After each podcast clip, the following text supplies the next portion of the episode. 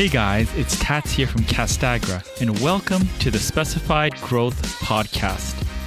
Each week, I talk to leaders and experts about how to overcome adversity, grow massive organizations, and how to create meaningful change in the building materials and coatings industry.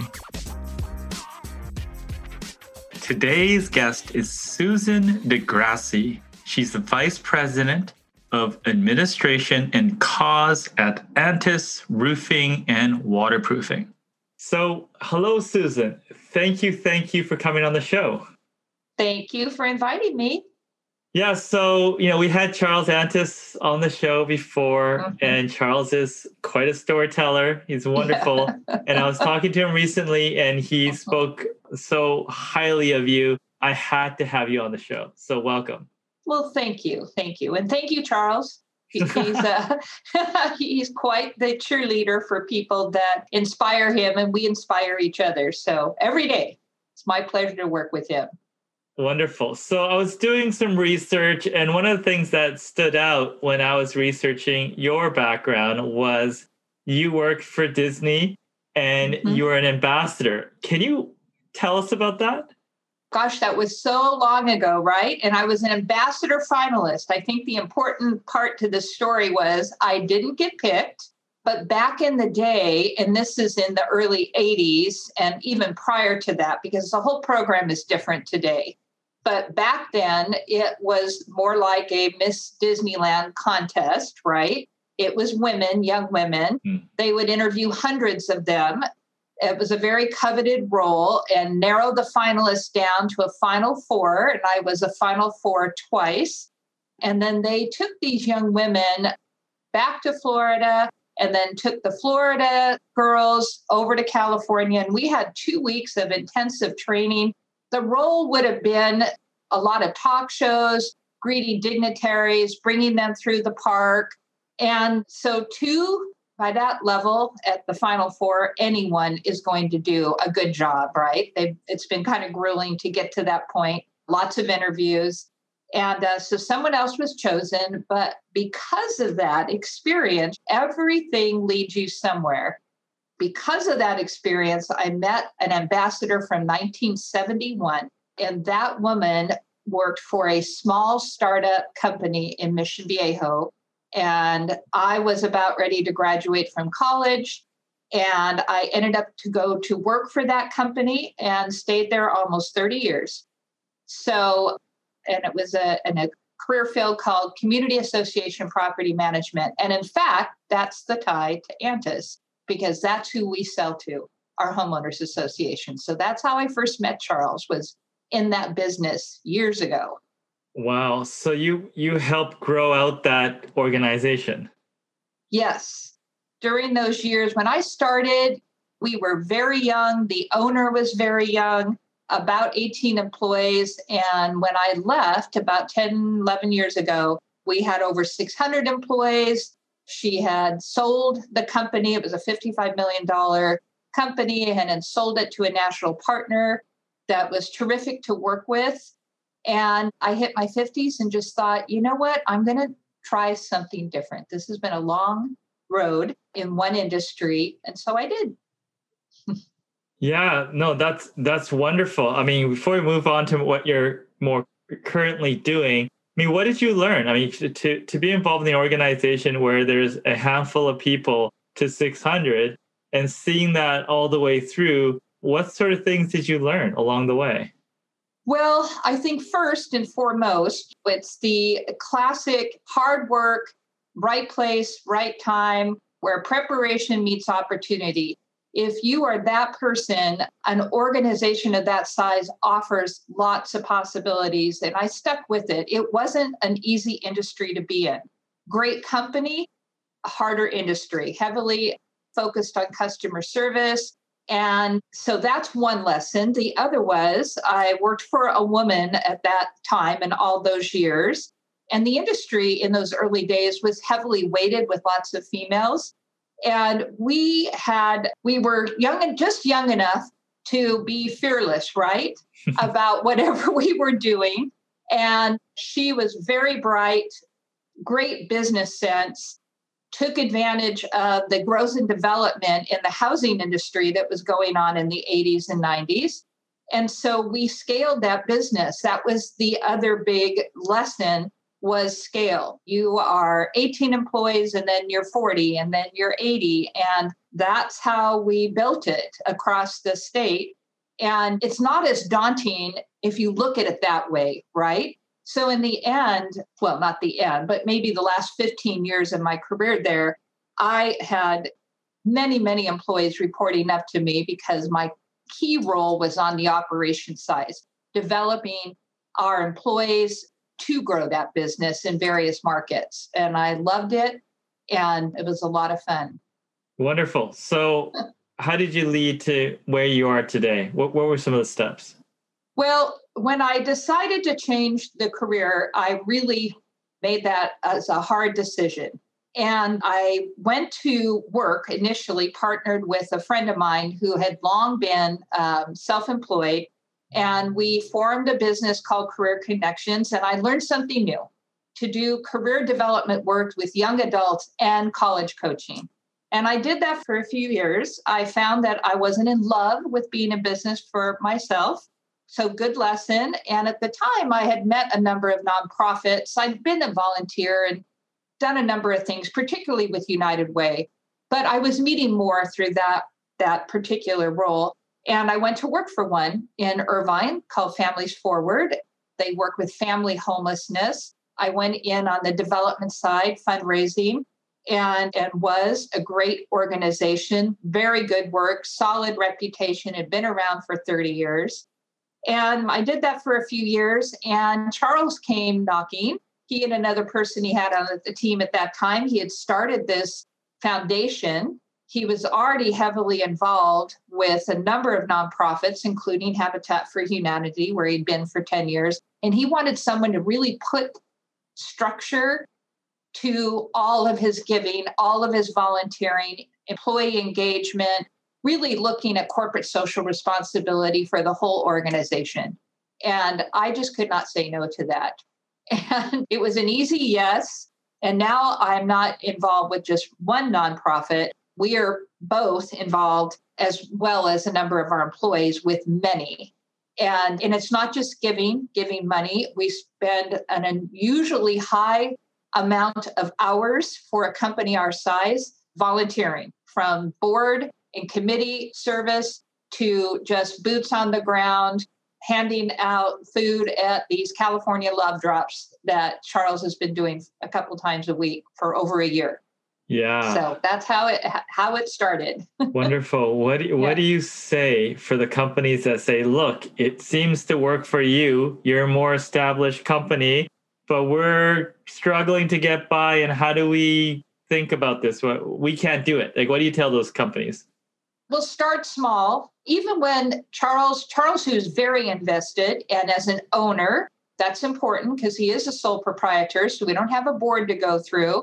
But we're speaking to and trying to inspire companies like ours, right, in anywhere. But let's just start with Orange County.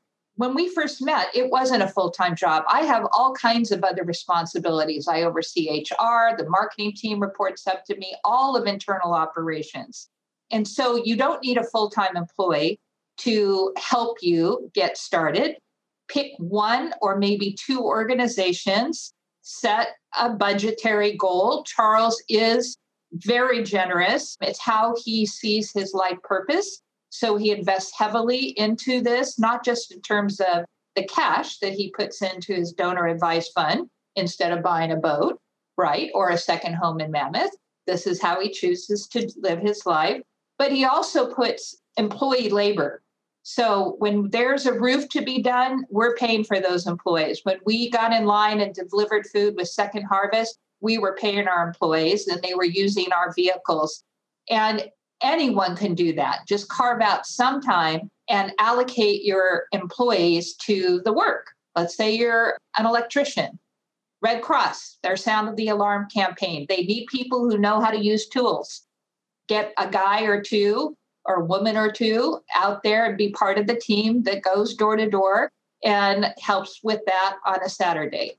There's some really easy win items, and people, your employees, love it. Even if they're a little hesitant and reluctant at first, once they do it, it becomes very meaningful to them. They see the difference that they make.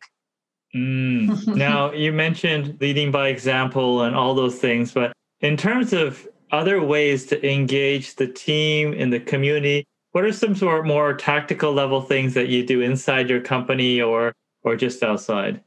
Well, be pre-pandemic, this was easier, right? So pre-pandemic, we have done meals of love at Ronald McDonald houses. By the way, here's another tip for these companies. We invite our clients.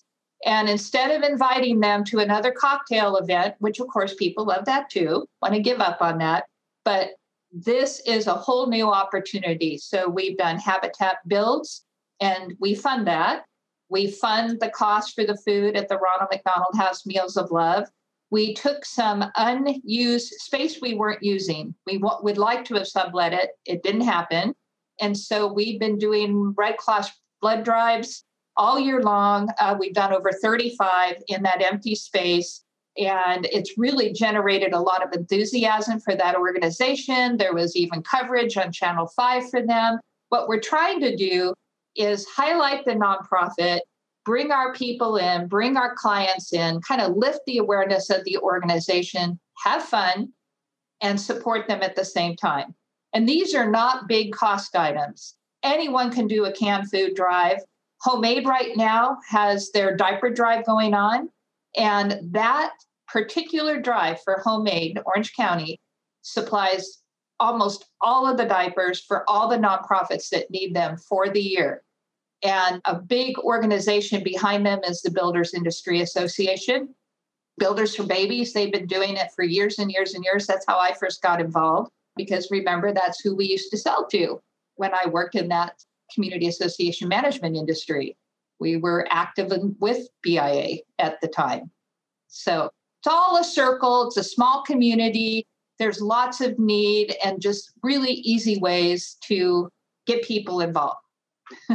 Wonderful. Well, and you said that you have other responsibilities as well. How do you juggle those two? How does your day look? How do you fit those both together?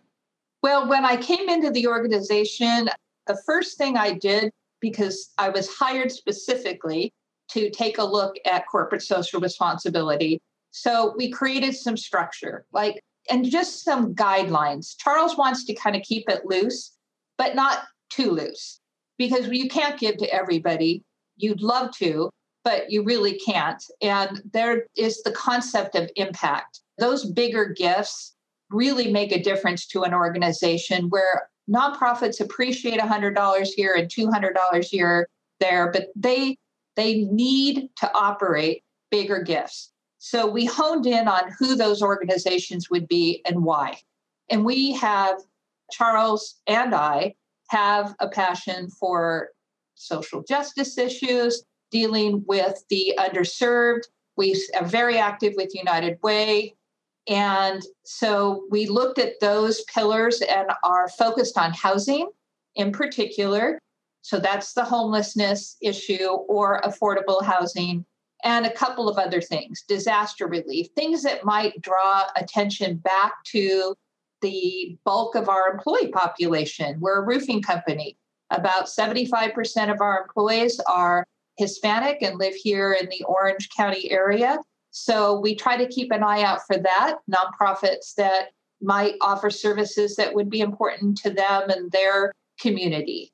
A good example of that might be the Boys and Girls Club. We donate to, to them we just recently started to partner more actively with the Orange County Hispanic Chamber of Commerce.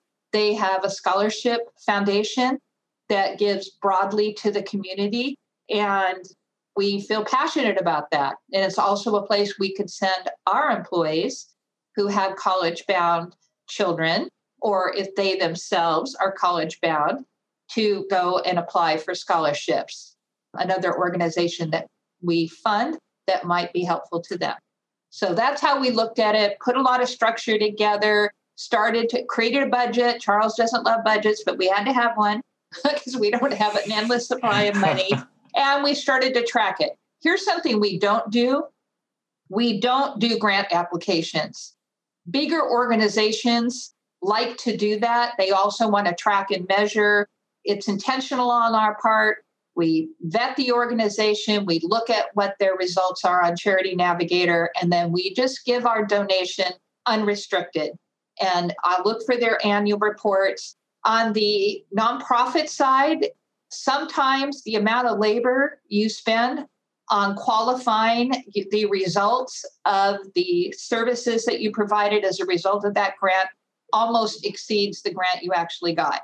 If you get 5000 and you spend $5,000 in labor defending it, so we don't want to do that. And that was a benefit of me working inside a nonprofit to see that kind of point of view.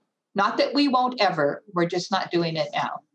Interesting. Do you look at the organization's kind of allocation of sort of administrative levels and operating, how much actually goes into the actual activity? Yes. It's that is important to us, very it's important to me that those ratios are maintained. It's also important to us that events like galas, that sort of thing, that those actually measure out with the minimum requirement, I think, is 70 to 75%, but we're looking for 90%. We don't need to go to another ball. And you know what? Actually, the pandemic helped with that. You see the nonprofits, it's still a struggle to raise funds and create awareness. That's what events do for you. But do we really need a black tie event? Or would something a lot more simple that puts more dollars into the organization be just what your your donors want, just enough for them. And mm. as someone who attends a lot of events, that is all I want is just some a time to get together, celebrate the results of the organization, but I don't have to be entertained and dance the night away. I can do that on my own time. That's yeah. my opinion. You brought as yeah, a donor. yeah, yeah, you you bring up a very strong point. Now with yeah the impact that you're trying to go after i mean did you and charles have kind of similar views on where to go with the associations that you're talking about or that just kind of organically happen over the the number of years where you just had discussions and evaluate that? Just wanted to understand that. Yeah we we met and already were very similarly focused on not exactly but pretty similarly focused on where we personally already gave organizations we were already involved with. I made the introduction to United Way. I'd been a member of that organization for like 20 years. He's now on the board. That was a fit because of the homeless arm in particular. And education was another passion. We do three summer mentorships with three different nonprofits every year here. And uh, I had already been doing that in my other jobs, in particular with Girls Inc. So that was a new introduction here, but aligned with how he he felt. And we made some rules for ourselves, just again, loose rules that when we gave to education, it would be for nonprofit organizations specifically, not necessarily university giving or alumni giving. Again, and that kept it universal to the whole organization as opposed to just a personal interest of my former college. So little things like that were the things we discussed and aligned on after I got here. But it was an easy alignment. We want to do things that help people.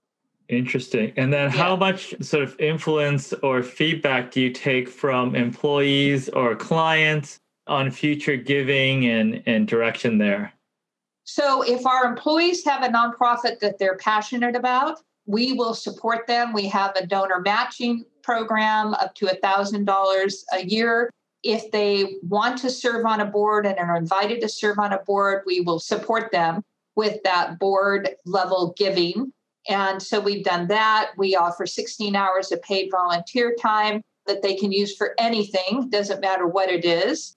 So our employees from time to time will actually have something, a mission that's important to them, a current issue. On a regular, ongoing, every week basis, we are giving out, you probably heard Charles talk about this, these giving cards. Now they are in denominations of 10 to 50 dollars, but we give them to for employee recognition, we give them to our clients. That is a way and we spend about at least $20,000 a year on this.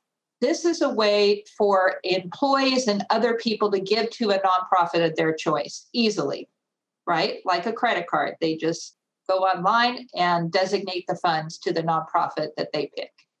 And by the way, in those, what we do find is we have an unusually high percentage, maybe over 40% of the donors for that particular program donating to pet organizations.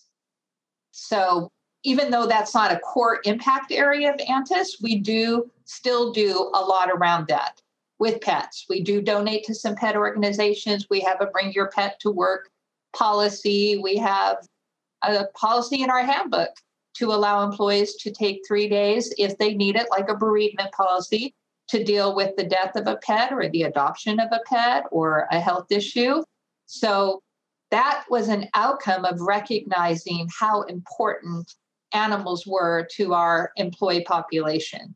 Mm, interesting. Me included. I have three dogs myself. Oh, wonderful. yeah. So, yes. So, th- this leads me to the question you have so many giving initiatives going.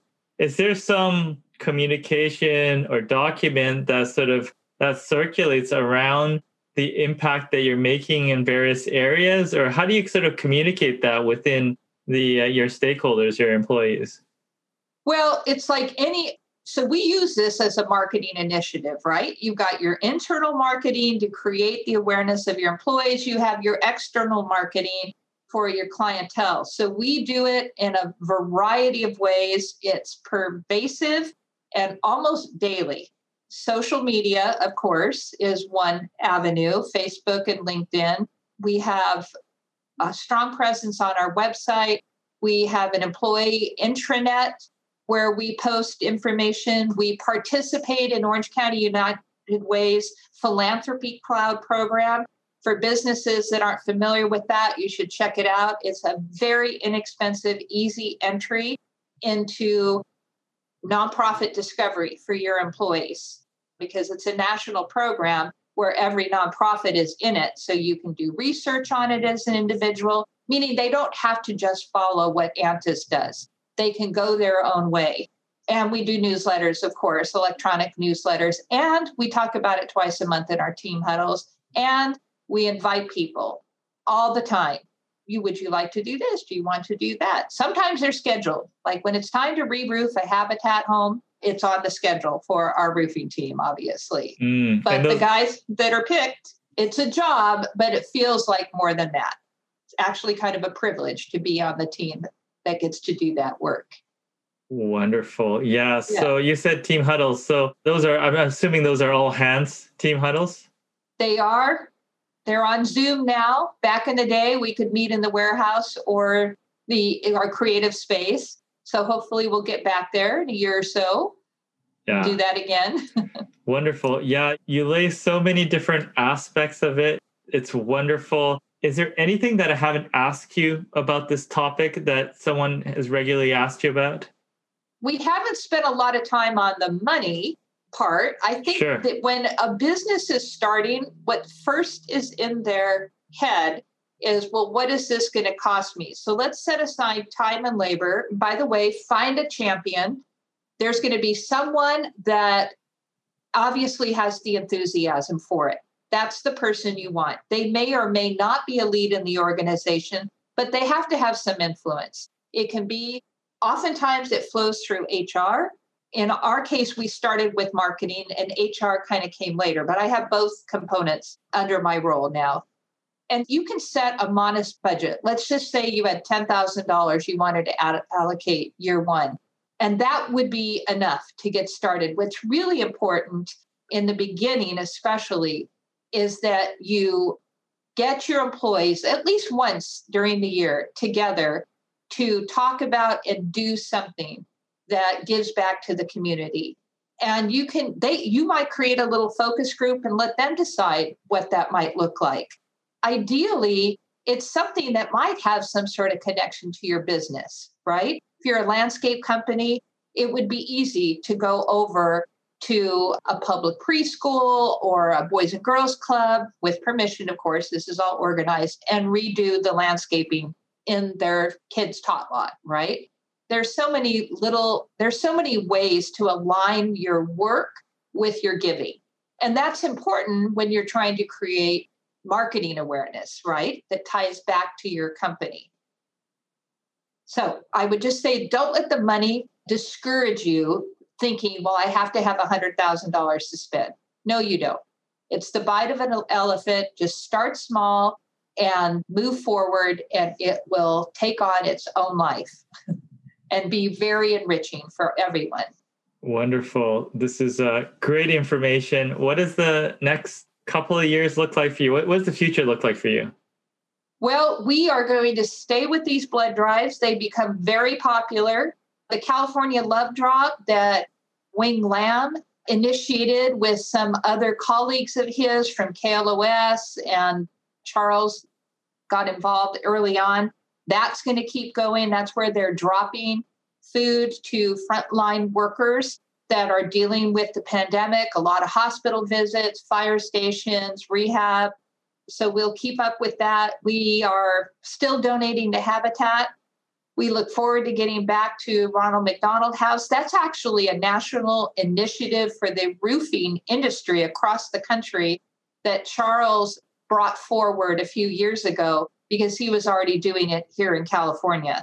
So we look forward to that. And I personally like to see even more time dedicated to the youth. And this is in part the scholarship that I spoke of, but also just offering them part time jobs, summer internships, things that are in person, hands on. When the kids are here, we of course are one of those fun companies right we give them a lot of swag they get you know they get that that we take them to lunch we bring pizza in i mean but it gives them a view of work. And it's very inspiring. One of the young men that came to us from garden grove high school district very shy very introverted. And at the end of his internship we went to a, a program and he got up on stage and actually spoke. And Charles, you know, everybody made an impression, but of course, Charles makes a huge impression, right? And he spoke of that. And it really brought him out of his shell in a way. It was amazing to see. So I'd love to see more of that. Wonderful. Thank you so much. Susan, thank you for sharing all that you do and all the impacts that you make. Give my regards to Charles, but thank you for coming on the show. Thank you, Tats. All right, bye bye. Thank you for listening to the Specified Growth Podcast today. I also want to thank the listeners who are working hard each day to change the world to make it a better place. Make sure you check out youtube.com forward slash cats talks for video of today's podcast. Hit the subscribe button for upcoming episodes, entrepreneurial tips, and more. See you over there.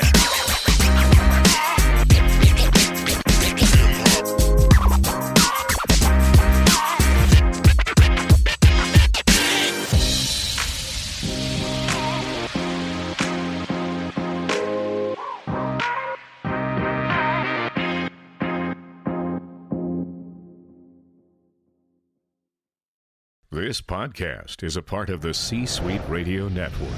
For more top business podcasts, visit c-suiteradio.com.